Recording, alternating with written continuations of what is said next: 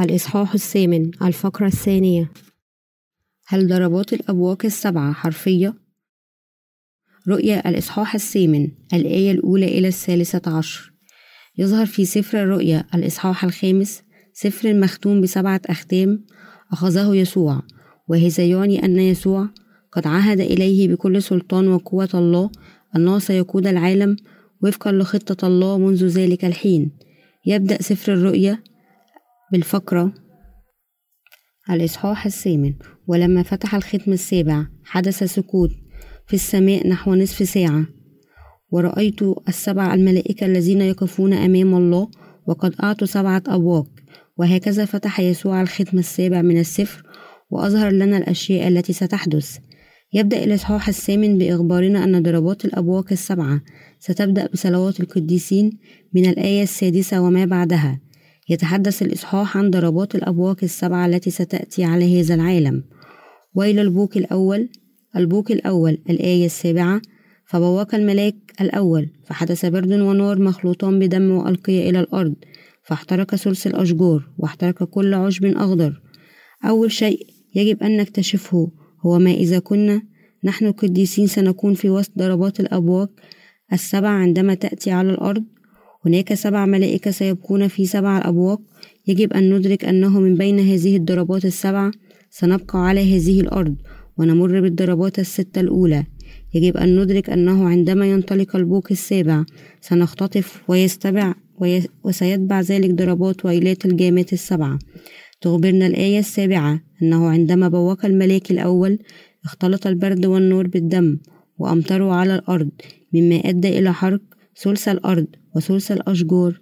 بعبارة أخرى احترق ثلث العالم والطبيعة. هل يمكن أن نعيش عندما تحترق الطبيعة بهذه الطريقة ويتصاعد الدخان مع اختلاط البرد والنار؟ بالدم نازلا علينا وتحول الأشجار إلى رماد. هل يمكننا حقا أن نعيش محاطين بهذا النوع من البيئات الطبيعية التي احترقت؟ عندما نواجه الواقع الصارخ المتمثل في فقدان منازلنا بسبب مطر البرد والنار المختلط بالدم واشتعال الغابات والتلال الكثيفة فلن يتبقى لدي أي منا أي رغبة في العيش ولا نستطيع أن نعيش حتى لو أردنا ذلك. لا تنسى أنه يجب أن نمر أنا وأنت بهذه الضربة الأولى عندما يتضح لنا أن هذه الضربة الهائلة بدأت تحدث. يجب أن ندرك أيضا أن ضد المسيح موجود بالفعل على هذه الأرض. بحلول ذلك الوقت لأن مثل هذه الضربات ستبدأ قبل ظهور ضد المسيح بشكل كامل سعيا وراء السيطرة المطلقة على العالم. سيبدأ قادة العالم في تشكيل جبهة موحدة لمحاربة الضربات ويتحد حاكم مع سبعة حكام آخرين لإنتاج قوة عظيمة. سيظهر ضد المسيح بسلاسل كحاكم مطلق في هذه العملية بما أن ضد المسيح سيظهر. قدرة كبيرة على إدراء إدارة الأمور والتعافي من أثر تدمير الطبيعة. فإن الكثيرين متأثرين بقوته سيبدأون في إتباعه معتقدين أنه كاهن إلهي وسيظهر أتباعه تدريجيا بالتأكيد. يخبرنا الكتاب المقدس أنه عندما ينفخ الملاك الأول بالبوق فإنه سيأتي بأولى ضربات الأبواق السبعة التي ستحرق ثلث الأرض. سوف نعيش نحن القديسين وشعوب العالم على هذه الأرض عندما تأتي هذه الضربة. إذا ما الذي سيحدث للعالم؟ سوف تتفشى الفوضى في العالم. مع الأنقاض والجثث والمصابين في كل مكان سيغطي الغلاف الجوي بالدخان والغازات السامة التي تنتجها بحيرة النار التي تبتلع العالم كله. وسوف يفترق الهواء إلى الأكسجين لأن التصحر العالمي الناجم عن الحريق سيقلل بشكل كبير من قدرة الكوكب على تجديد الأكسجين الضربة الأولى. وحدها ستحول هذا العالم إلى رماد. بشكل مدمر بدرجة كافية ليسلب حتى رغبتنا في الحياة. بسبب هذه الضربة يجب أن نتخذ خيارا حكيما حيث بينما نعيش في عالم عادي الآن قد نكون خائفين من الأوبئة والمحن العظيمة القادمة لكي يمكننا أن نتحرر من هذا الخوف وأن نتحلى بالجرأة بدلا من ذلك بعدما تحل الضربة لأنه بينما يحترق ثلث طبيعة العالم وينوح الناس في كل مكان. سنكون نحن على دراية بهذا طوال الوقت ومن قبل حدوث ذلك بوقت طويل سنكون على علم أن تلك الضربة قادمة. وأن هناك المزيد من الضربات في المستقبل لأن لدينا الرجاء نستطيع أن نمتلئ به. ولكن لأننا لدينا الجسد أيضا قد يصيبنا الخوف أحيانا. ولكن لأننا نعرف مستقبل هذه الأرض فإننا نعلق رجائنا ليس على هذه الأرض بل على ملكوت الله بمثل هذا الإيمان وسكن الروح القدس يمكننا أن نتحلى بالشجاعة. سترتفع صيحات النحيب لشعوب العالم أكثر من أي وقت مضى وقد نشعر بالحزن أيضا. إذا كانت عائلاتنا من بين أولئك الذين لم ينالوا مغفرة خطاياهم بعض عائلاتنا الجسدية التي لم تخلص من خطاياهم قد تبعنا لضد المسيح مقابل بقايا الطعام. آخرون من ناحية أخرى قد يأتون إلينا ليسألونا كيف يمكنهم الحصول على مغفرة خطاياهم؟ هذا أكثر ممن من ممكن لأن فرص خلاصهم ستزال متاحة في ذلك الوقت. يخبرنا الكتاب المقدس أنه عندما تأتي ضربات الأبواق السبعة سيموت ثلث العالم كله. وهذا يعني أيضا أن ثلث العالم سيعيشون عندما يحرق ثلث سكان العالم فعليا حتى الموت. يجب أن ندرك أن وقت استشهادنا وعودة الرب ليس بعيدا. قال الله أنه سينزل بردا ونارا مختلطة بدم من السماء. عندما ينزل الله النار والبرد علينا سنكون عاجزين عن تجنبها. سيكون من المستحيل حتى مع التقدم العلمي تطوير وتثبيت درع دفاعي في الغلاف الجوي يمكنه تغطية العالم كله من النار المتساقطة والبرد. حتى لو توصلنا إلى مثل هذا الجهاز فلن يضاهي قوة الضربة القادمة من الرب. يجب أن نقبل في قلوبنا حقيقة أن هذه الضربات ستأتي إلينا بالفعل في الواقع ونعيش حياتنا الحالية من خلال الإيمان بكلمة وعود الله بقلوبنا. في الآونة الأخيرة سمعت في الأخبار أن حبات برد كبيرة مثل رأس الرجل يبلغ قطرها 45 سنتيمتر. سقطت في الصين وعندما زادت سرعتها في السقوط سقطت قطع الجليد التي بحجم رأس الرجل هذه بقوة مذهلة. واخترقت أسطح المنازل ودمرت كل شيء في طريقها الذي سوف يسقط مع الضربة الأولى. سيكون أكثر قوة من ذلك. يجب أن تؤمن بقلوبنا أن النار التي سوف تلتهم ثلث هذه الأرض والتي ستكون أكثر تدميرا بكثير من حجارة البرد في الصين ستنزل بالفعل. يجب أن نحافظ على هذا الإيمان في قلوبنا ويجب علينا أن نسلك بهذا الإيمان عندما تأتي هذه الضربة بالفعل. يجب أن نؤمن أن هذا العالم سوف يدمر قريبا ويجب علينا أن نكون مصممين على مواجهة الضربة بهذا الإيمان وأن نعقد العزم على الاستشهاد. عندما تبوق الأبواق السبعة فإن الضربات السبعة ستأتي في الواقع إلى هذا العالم. هذه أول هذه الضربات. وإلى البوك الثاني الآتي من الله. البوك الثاني الآيات الثامنة إلى التاسعة. ثم بوك الملاك الثاني فكان جبلا عظيما متقدا بالنار ألقي إلى البحر. فصار ثلث البحر دما ومات ثلث الخلائق التي في البحر التي لها حياة وأهلك ثلث السفن. علينا أن نتنبه إلى حقيقة القديسين سيعيشون أيضا خلال هذه الضربة. يقول الكتاب هنا أن شيئا مثل جبل عظيم ألقي في البحر فحول ثلث البحر إلى دماء وقتل ثلث كائناته الحية. عندما تأتي نهاية الزمان سينهار نظام الكون مما يقود حركة النجوم ويتسبب في اصطدامها ببعضها البعض وتفككها. ونتيجة لهذا ستطير النيازك باتجاه الأرض في مسار تصادمي. بعض هذه النيازك ستعبر ستعبر الغلاف الجوي وتسقط في البحر بكل قوتها وتحول ثلث البحر إلى دماء وتقتل ثلث كائناته الحية وتدمر ثلث السفن. هذه هي ضربة البوك الثاني بين ضربات الأبواق السبعة.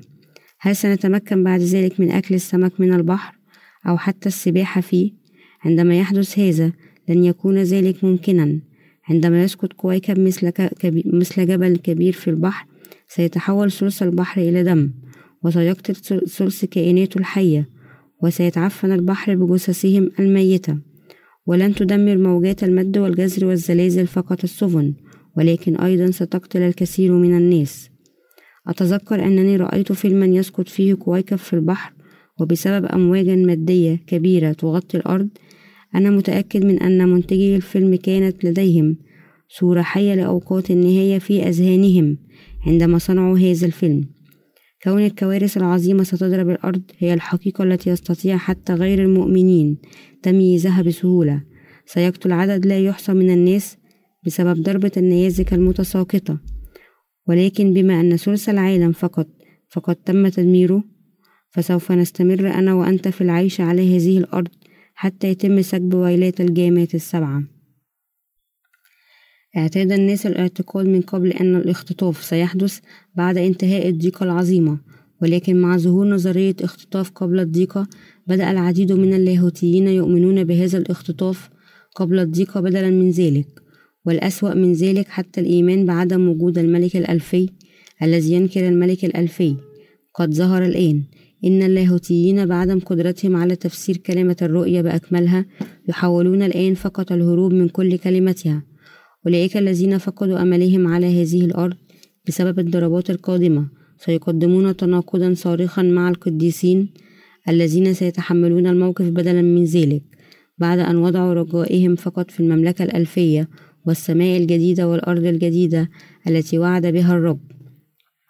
يجب أن نعد إيماننا لأن أوقات النهاية تقترب منا ولكن بدلا من القيام بذلك يفضل الكثير من الناس الحديث عن اختطاف قبل الضيقة أو الإيمان بعدم وجود الملك الألفي في محاولة لتجنب مواجهة الإيمان الحقيقي لأنهم يؤمنون بأن يسوع سيعود على السحب بينما يمضون في حياتهم اليومية غير المضطربة ولأنهم يعتقدون أنهم سيرتفعون مباشرة إلى ملكوت الله دون المرور بأي من الضربات فإنهم لا يعدون لإيمانهم للضيقة العظيمة على الإطلاق. للوهلة الأولى قد يبدو أولئك الذين يرتاحون ولا يستعدون للضيقة العظيمة جريئين للغاية. السبب في أن الخطاة الذين لم يولدوا مرة أخرى يبدون جريئين جدا قبل حدوث الضيقة العظيمة هو أن أرواحهم بعد أن شربت بالفعل من أكاذيب الأنبياء الكذبة ماتت ولم تعد لديهم رغبات روحية بعد الآن.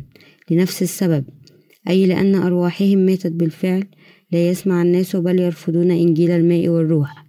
الذي يمكنهم من أن يولدوا ثانيا من الماء والروح ويدخلوا ملكوت الله. يوحنا الإصحاح الثالث الآية الخامسة. ولكن يجب على المولودين ثانيا أن يجهزوا إيمانهم لضيق نهاية الزمان. مهما كانت حياتهم الحالية مريحة يجب أن يستعدوا للمستقبل مسبقا من خلال المحافظة في ذهنهم على الرغبة في الكرازة بالإنجيل. لأولئك الذين سيكونون مخلصين لله. حتى يتمكنوا من إنقاذ أكبر عدد ممكن من النفوس خلال وقت الضيق. إن تجاهل الوصول الوشيك للضيقة العظيمة هو في منتهى الحماقة أولئك الذين يفعلون ذلك سيكونون عاجزين أمام الضربات على غرار ما حدث مع الحرب الكورية. قبل اندلاع الحرب الكورية رصدت الولايات المتحدة الاحتشاد الهائل للجيش الكوري الشمالي وحذرت كوريا الجنوبية من غزو مفاجئ محتمل لكن الحكومة والجيش الكوري الجنوبي تجاهل التحذير تماما لدرجة إرسال القوات بعيدا لقضاء الأجازة والسماح لضباط الخطوط الأمامية بالاستمتاع بعطلة نهاية الأسبوع في اليوم الفعلي للغزو. ولأنهم لم يكونوا مستعدين للحرب حتى عندما أتيحت لهم المعلومات الاستخبارية عن الغزو الكوري الشمالي لن يتمكنوا من صد هجوم كوريا الشمالية وتراجعوا في وقت قصير إلى الجبهة الأخيرة إلى أقصى زوايا الجنوب. بحلول الوقت التي استدعت فيه كوريا الجنوبية قواتها على عجل من أجازتها وحاولت تنظيم الجيش للحرب.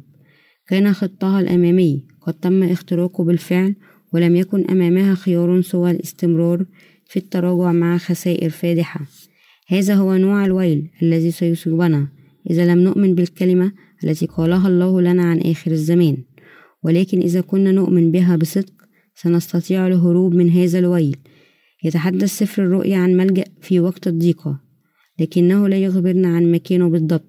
ومع ذلك فإنه يخبرنا أن القديسين سيحتمون ويتغذون في ملجأ. يشير هذا الملجأ الكنيسة أين يمكن للمرء أن يجد ملجأ في هذا العالم؟ يقول بعض الناس إنهم يستطيعون البقاء على قيد الحياة إذا فروا إلى إسرائيل. لكنهم في إسرائيل سيواجهون في الواقع ضيقات أشد قسوة. يجب أن تدرك أنه نظرا لأن المقر الرئيسي لضد المسيح نفسه سيكون في إسرائيل فستكون الضربات أكثر شدة هناك. على الرغم من أن كلمة الضيقات هذه قد لا تظهر على الفور على أنها واقعية في الوقت الحالي إلا أنه يجب عليك ومع ذلك أن تعرفها في قلوبك وتستعد للمستقبل يجب أن تؤمن بها بقلبك. وبهذا الإيمان يجب أن تكرس بالإنجيل للناس كما لو كنت تعيش بالفعل في هذا الوقت. من الضيقة العظيمة يجب أن تجهز قلوب الناس وتقودهم إلى ملجأهم من خلال التبشير بإنجيل الماء والروح لهم. لقد حفظنا الله في كنائسه حتى نكرز للناس بمثل هذه الأشياء في المستقبل ونساعدهم على إعداد إيمانهم لآخر الأيام. هذا هو سبب قيامنا بما نقوم به أي التبشير بإنجيل الماء والروح بكل قوتنا. نحن نكرس بكلمة الرؤية في هذا الوقت. ليس لنفتخر بأنفسنا ولكن لأنها الكلمة الضرورية جدا لعصر اليوم. لكل من المؤمنين وغير المؤمنين على حد سواء. فقط من خلال إعداد هذا الإيمان من الآن يمكن ألا تتزعزع قلوبنا عندما تحل علينا الضيقات والضربات. سوف يمنحنا الله بالطبع حمايته الخاصة ولكن لأننا نعيش في عالم فظيع وصعب. وصعب جدا. فإذا عرفنا ما سيأتي في نهاية الزمان وعددنا إيماننا للتغلب على الضيقات سيمكننا نشر الإنجيل أكثر. أيضا لأننا سنضع رجاء واثقا وثقة أعظم في ملكوت الله. فلن ننجرف أبدا في تيار العالم ولن نبيع إيماننا. ولكن بدلا من ذلك نقوم بأعمال إيمان أكثر. لهذا نكرز بكلمة الرؤية ونخدم أعمال الإيمان العديدة. ويل البوك الثالث. البوك الثالث الآيات العاشرة إلى الحادية عشر. ثم بوك الملاك الثالث فسقط من السماء كوكب عظيم متقد كمصباح ووقع على ثلث الأنهار وعلى ينابيع المياه. واسم الكوكب يدعى الأفسنتين فصار ثلث المياه أفسنتينا. ومات كثيرون من الناس من المياه لأنها صارت مرة. سيعيش القديسون أيضا خلال هذه الضربة الثالثة ضربة البوك الثاني. ستأتي على البحر ولكن هذه المرة سيجلب البوك الثالث الضربة على الأنهار والينابيع. يشير سقوط النجم العظيم من السماء هنا إلى مذنب. الأنهار والينابيع التي يصطدم بها المذنب سوف تصبح مرة لأنها تتحول إلى أفسنتين في الماضي. كان الناس يعصرون الأفسنتين ويأكلون عصارته الأغراض الطبية والتي كانت مرة بما يفوق الوصف. يخبرنا الكتاب المقدس أنه بينما ينتشر هذا الإفسنتين في جميع أنحاء امتدادات المياه في العالم سيموت الكثير من الناس بسبب شربه. عندما يتحول ثلث المياه العذبة في العالم إلى أفسنتين سيموت الكثير من الناس بسببه لكن الرب سيحمي شعبه خلال هذه الضربة. السبب الأكثر احتمالا للموت الهائل هو بعض الأمراض المنقولة عن طريق المياه وربما من نوع من التغيرات البيكويكيميائية في الماء الناتجة عن سقوط المذنب بعبارة أخرى لن يموت الناس لمجرد تحول الماء إلى مر ولكن بسبب شيء آخر نحن نعلم ونعتقد أن كل هذه الأشياء حقيقية وأنها ستتحقق في المستقبل بلا شك. ويل البوك الرابع. البوك الرابع الآية الثانية عشر. ثم بوك الملاك الرابع فضرب ثلث الشمس وثلث القمر وثلث النجوم. حتى يظلم ثلثهن والنهار لا يضيء ثلثه والليل كذلك. لا تنسى أن القديسين سيظلون يعيشون على هذه الأرض خلال هذه الضربة الرابعة. إذ لم يضيئوا ثلث النهار فهذا يعني أن ضوء النهار سينخفض إلى حوالي أربع ساعات من متوسط سبع إلى ثماني ساعات.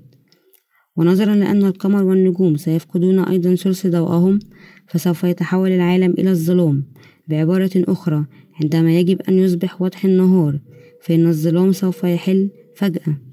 يتبع فيلم الاختطاف نظرية اختطاف قبل الضيقة ولكن يمكنك أن ترى فيه العالم كله يتحول إلى ظلام في وضح النهار مما يتسبب في صراخ الجميع والذعر.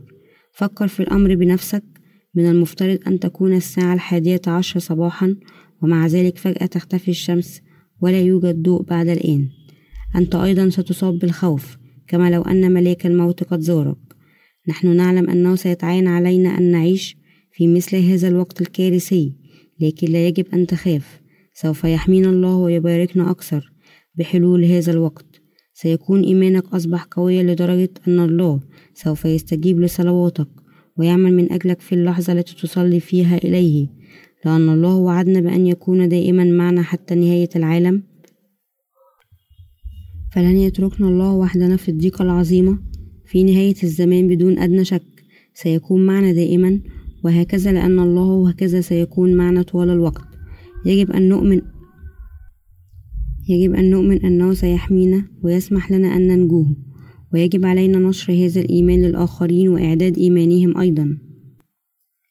ثلاثة ويلات أخرى قادمة. الآية الثالثة عشر. ثم نظرت وسمعت ملاكا طائرا في وسط السماء قائلا. بصوت عظيم. ويل ويل ويل للساكنين على الأرض. من أجل بقية أصوات أبواق الثلاثة الملائكة المزمعين أن يبوقوا. بينما يصرخ الملاك ويل ثلاثة مرات أخرى ستكون هناك ثلاث ضربات أخرى قادمة على هذه الأرض. بعبارة أخرى من بين ضربات الأبواق السبعة ما زالت هناك ثلاث ضربات أخرى يجب أن ندرك أنه بحلول البوق السابع سوف يتحقق الاختطاف. عندما تنتهي كل ضربات الأبواق الستة الأولى ويبوق الملاك السابع في بوقه سيقام القديسون ويختطفون على الفور. عندما يرتفع جميع القديسين ويقابلون الرب في الهواء ستنسكب ضربات الجامات السبعة على هذه الأرض. يجب أن ندرك أن هذه الأرض تدخل قريبا في بداية ضربات الأبواق السبعة الجامات السبعة. وستسكب الأخيرة مع ضربة البوق السابع وفقا لإرادة الله وعلينا أن نؤمن بهم من كل قلوبنا وأن نغذي إيماننا حتى الآن بينمو إيماننا بقوة كافية للصبر والتحمل خلال كل الضربات. إذ آمن الناس دون أي معرفة مسبقة بآخر الزمان فسيصابون بصدمة شديدة عندما تأتي الضيقة بالفعل لدرجة أنهم قد ينتهي بهم الأمر بالارتداد عن الإيمان. على هذا النحو لكي تنتصر في النهاية يجب أن يكون إيماننا بهذه الأشياء مصحوبا بمعرفة دقيقة عن آخر الزمان. اليوم عندما تقترب منا النهاية يجب ألا نهمل الكنيسة وأن نبتعد عنها. يجب أن تتحد كل قلوبنا في الكنيسة وبغض النظر عن أي شيء يجب أن نؤمن بكلمة الله كي تبشر لنا من خلال الكنيسة. متمسكين ببعضنا البعض من خلال الإيمان. عندما تأتي هذه الضربات فيطاردك بعض الذين لم يخلصوا بعد حتى من عائلتك أقربائك أصدقائك وحتى في الأوقات العادية عندما السؤال عن أقاربنا وأخواتنا ووالدينا. أخبرنا ربنا أن أولئك الذين الأب هم عائلتنا ووالدنا وأخواننا. عندما يأتي عالم الضيقات سيدرك المولودين مرة أخرى بالتأكيد من هم إخوتهم وأخواتهم وعائلتهم الحقيقيون لأننا نفهم بعضنا البعض. أولئك الذين سيبعون لضد المسيح في نهاية الزمان قد يتضح أنهم من عائلتنا من الجسد وهكذا على الرغم من أنهم عائلتنا وأقاربنا إذ لم يولدوا مرة أخرى بالماء والروح. يجب أن يكون إيماننا قويا بما يكفي لاعتبارهم غرباء منذ البداية. بعبارة أخرى هم قادرون على فعل أشياء أسوأ بكثير لنا أكثر حتى من الغرباء الحقيقيين. لا يهم أنهم عائلتنا من الجسد إذا لم يخلصوا. فعلينا أن ندرك أنهم أعدائنا بعد غض النظر عن ذلك. يجب أن يفتح قلوبنا لما سمعناه كثيرا من كلمة الله حول هذه المسألة وأن نؤمن بأنها الحقيقة. تماما كما حول الله صدوم وعمورة لبحيرة من النار بأن أمطر عليها نارا وكبريتا فإنه سيأتي أيضا بمثل هذه الضربات في نهاية الزمان على الخطاة إن تدمير الله لصدوم وعمورة حقيقة مثبتة بالأدلة الأثرية. في هذه الأيام ظهرت العديد من الأفلام التي تعتمد حكايتها على تدمير البشرية من خلال اصطدام الأرض بالكويكبات. تم إنتاج مثل هذه الأفلام بناء على كلمة الكتاب المقدس التي تسجل الضربات في الأيام الأخيرة التي ستنزل على هذه الأرض. إن احتمال سقوط النيازك على الأرض مرتفع جدا في الواقع مما يجعل من المرجح أن تتحقق هذه الضربات فعليا في هذا العالم. وخير مثال على ذلك هو الدليل الحفري من أحافير الديناصورات والذي يظهر أن الأرض مرت ببعض التغيرات الكبيرة في العصور القديمة تخبرنا أشكال الحياة المنقرضة عن وجودها السابق من خلال حفرياتها. يقترح بعض العلماء أن هذا الانقراض لأشكال الحياة القديمة بما في ذلك الديناصورات. يرجع إلى الاصطدام الكارثي للأرض بكويكب. إن ضربات النيازك المكتوبة في رؤيا الإصحاح الثامن قابلة للتحقق جدا في هذا العالم. في مستقبل ليس ببعيد يجب أن ندرك أن مثل هذه الضربات ستصل إلى هذه الأرض في المستقبل غير البعيد. لقد جرب بعض العلماء بالفعل الاستنساخ البشري والذي لا بد أنه التحدي الأكبر لله. لهذا فإن كل هذه الضربات جاهزة ليجربها الله في هذا العصر. يجب ألا تنسى البشرية الله في اعتمادها على قوة العلم. تحاول البشرية الآن الرد على كل الأوبئة والضربات في العالم بقوة معرفتها العلمية لكن لا يمكن لأي إنجاز علمي أن يمنع ضربات الله لأنها أسوأ بكثير من أي كوارث أخرى مر بها الجنس البشري من قبل. عندما ننظر إلى التقدم العلمي الذي يصنعه الإنسان اليوم يمكننا أن نرى أن البشرية تتحدى سلطان الله وتريد أن تصبح مثله ولكن بغض النظر عن مدى تقدمها العلمي لا يمكن لأحد أن يوقف الضربات التي يجلبها الله. كل هذه الضربات لم يطلبها أحد سوى الجنس البشري نفسه. الطريقة الوحيدة للهروب من الضربات التي جلبها الله هي اكتشاف حقيقة الخلاص. من خلال إنجيل الماء والروح واللجوء إلى ذراعي الرب. من خلال الإيمان به. اهرب من هذه الضربات. من خلال الإدراك والإيمان. بأن الطريقة الوحيدة لتجنب دينونة الله المرعبة هي إيمانك بإنجيل الماء والروح. كل النعم واللعنات. بيد الله إذ قرر الله أن يحافظ على هذه الأرض فعندئذ ستعيش الأرض وإذا لم يفعل فستهلك بالتأكيد. بينما تعيش في مثل هذا العصر إذا كنت تؤمن بكلمة الله وتتبعها بمزيد من النقاوة وتخافه أكثر. سيقودك الله لإنجيل الماء والروح الذي يستطيع أن يحميك. من هذه الضربات الرهيبة القادمة.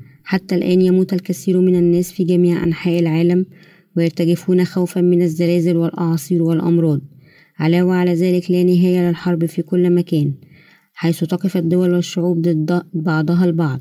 هكذا عندما يظهر ضد المسيح في المستقبل القريب ويحل المشاكل الملحة لمثل هذا الوضع الفوضوي سيتبعه كثير من الناس. سيصاحب هذا بعد ذلك نزول أكثر الضربات رعبا على هذه الأرض. وفي النهاية سيتم تدمير العالم بالكامل بسبب هذه الضربات التي يجلبها الله. سيخلق الله السماء والأرض الجديدتين ويعطيهما لأولئك الذين خلصوا من الخطية. الغرض من خلق الله للسماء الجديدة والأرض الجديدة هو منحها لأولئك الذين ولدوا مرة أخرى من خلال الإيمان بإنجيل الماء والروح.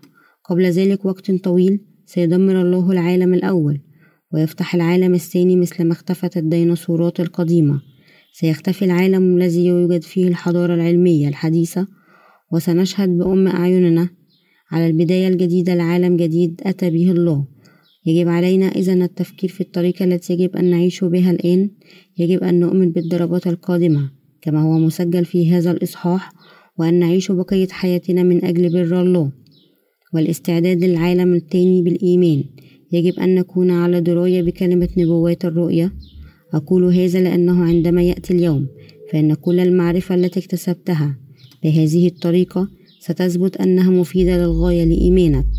جميع الأجسام الفضائية التي لديها القدرة على الاصطدام بالأرض من الكويكبات المتناثرة بين المريخ والمشتري إلى المذنبات التي لا حصر لها ذات الدورات غير المعروفة تسمى مجتمع الأجسام القريبة من الأرض.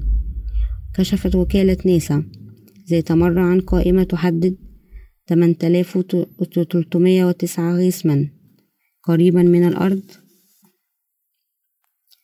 ثمانمائة وثلاثة وتسعون جسما قريبا من الأرض في النظام الشمسي وحده.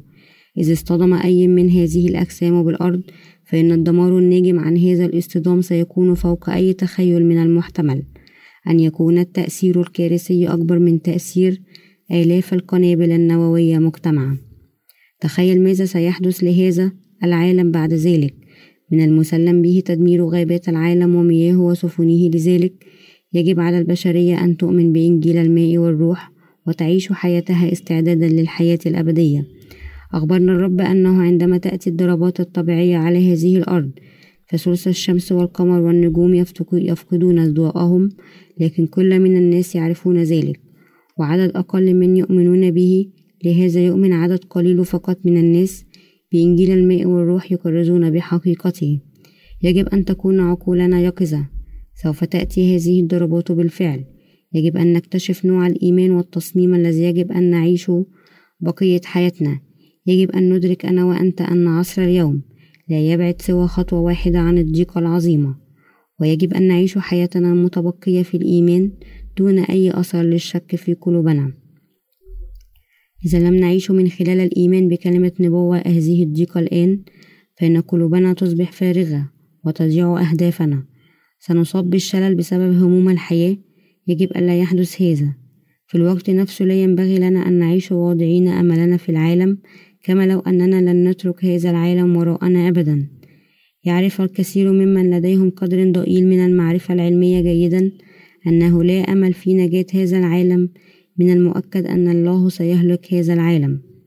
سيصنع الله ملكوت يسوع الجديد ويسمح للأبرار بالعيش فيه وسيسمح لأولئك الذين يؤمنون بإنجيل الماء والروح أن يعيشوا معه إلى الأبد. يجب أن نلقي بإرادتنا وأفكارنا أمام الله وبتواضع نقبل ونؤمن كلمة نبوته. يجب أن نكرس بإنجيل الماء والروح. ثم نلتقي بالرب عندما يأتي دعونا نعيش من أجل عمل الله هذا. عندما يعود الرب لهذه الأرض سنحصل على حياة جديدة وسوف تتغير أجسادنا مثل جسده ونعيش مرة أخرى في عالمه الجديد. نحن لا نعرف بالضبط يوم ووقت عودة الرب ولكن من خلال النظر لعلامات العالم نعلم أن جميع الضربات المسجلة في كلمة الله تقترب منا كثيرا. لذلك نؤمن بالله الذي تنبأ بكل هذه الأشياء والذي أرانا طريق الخلاص.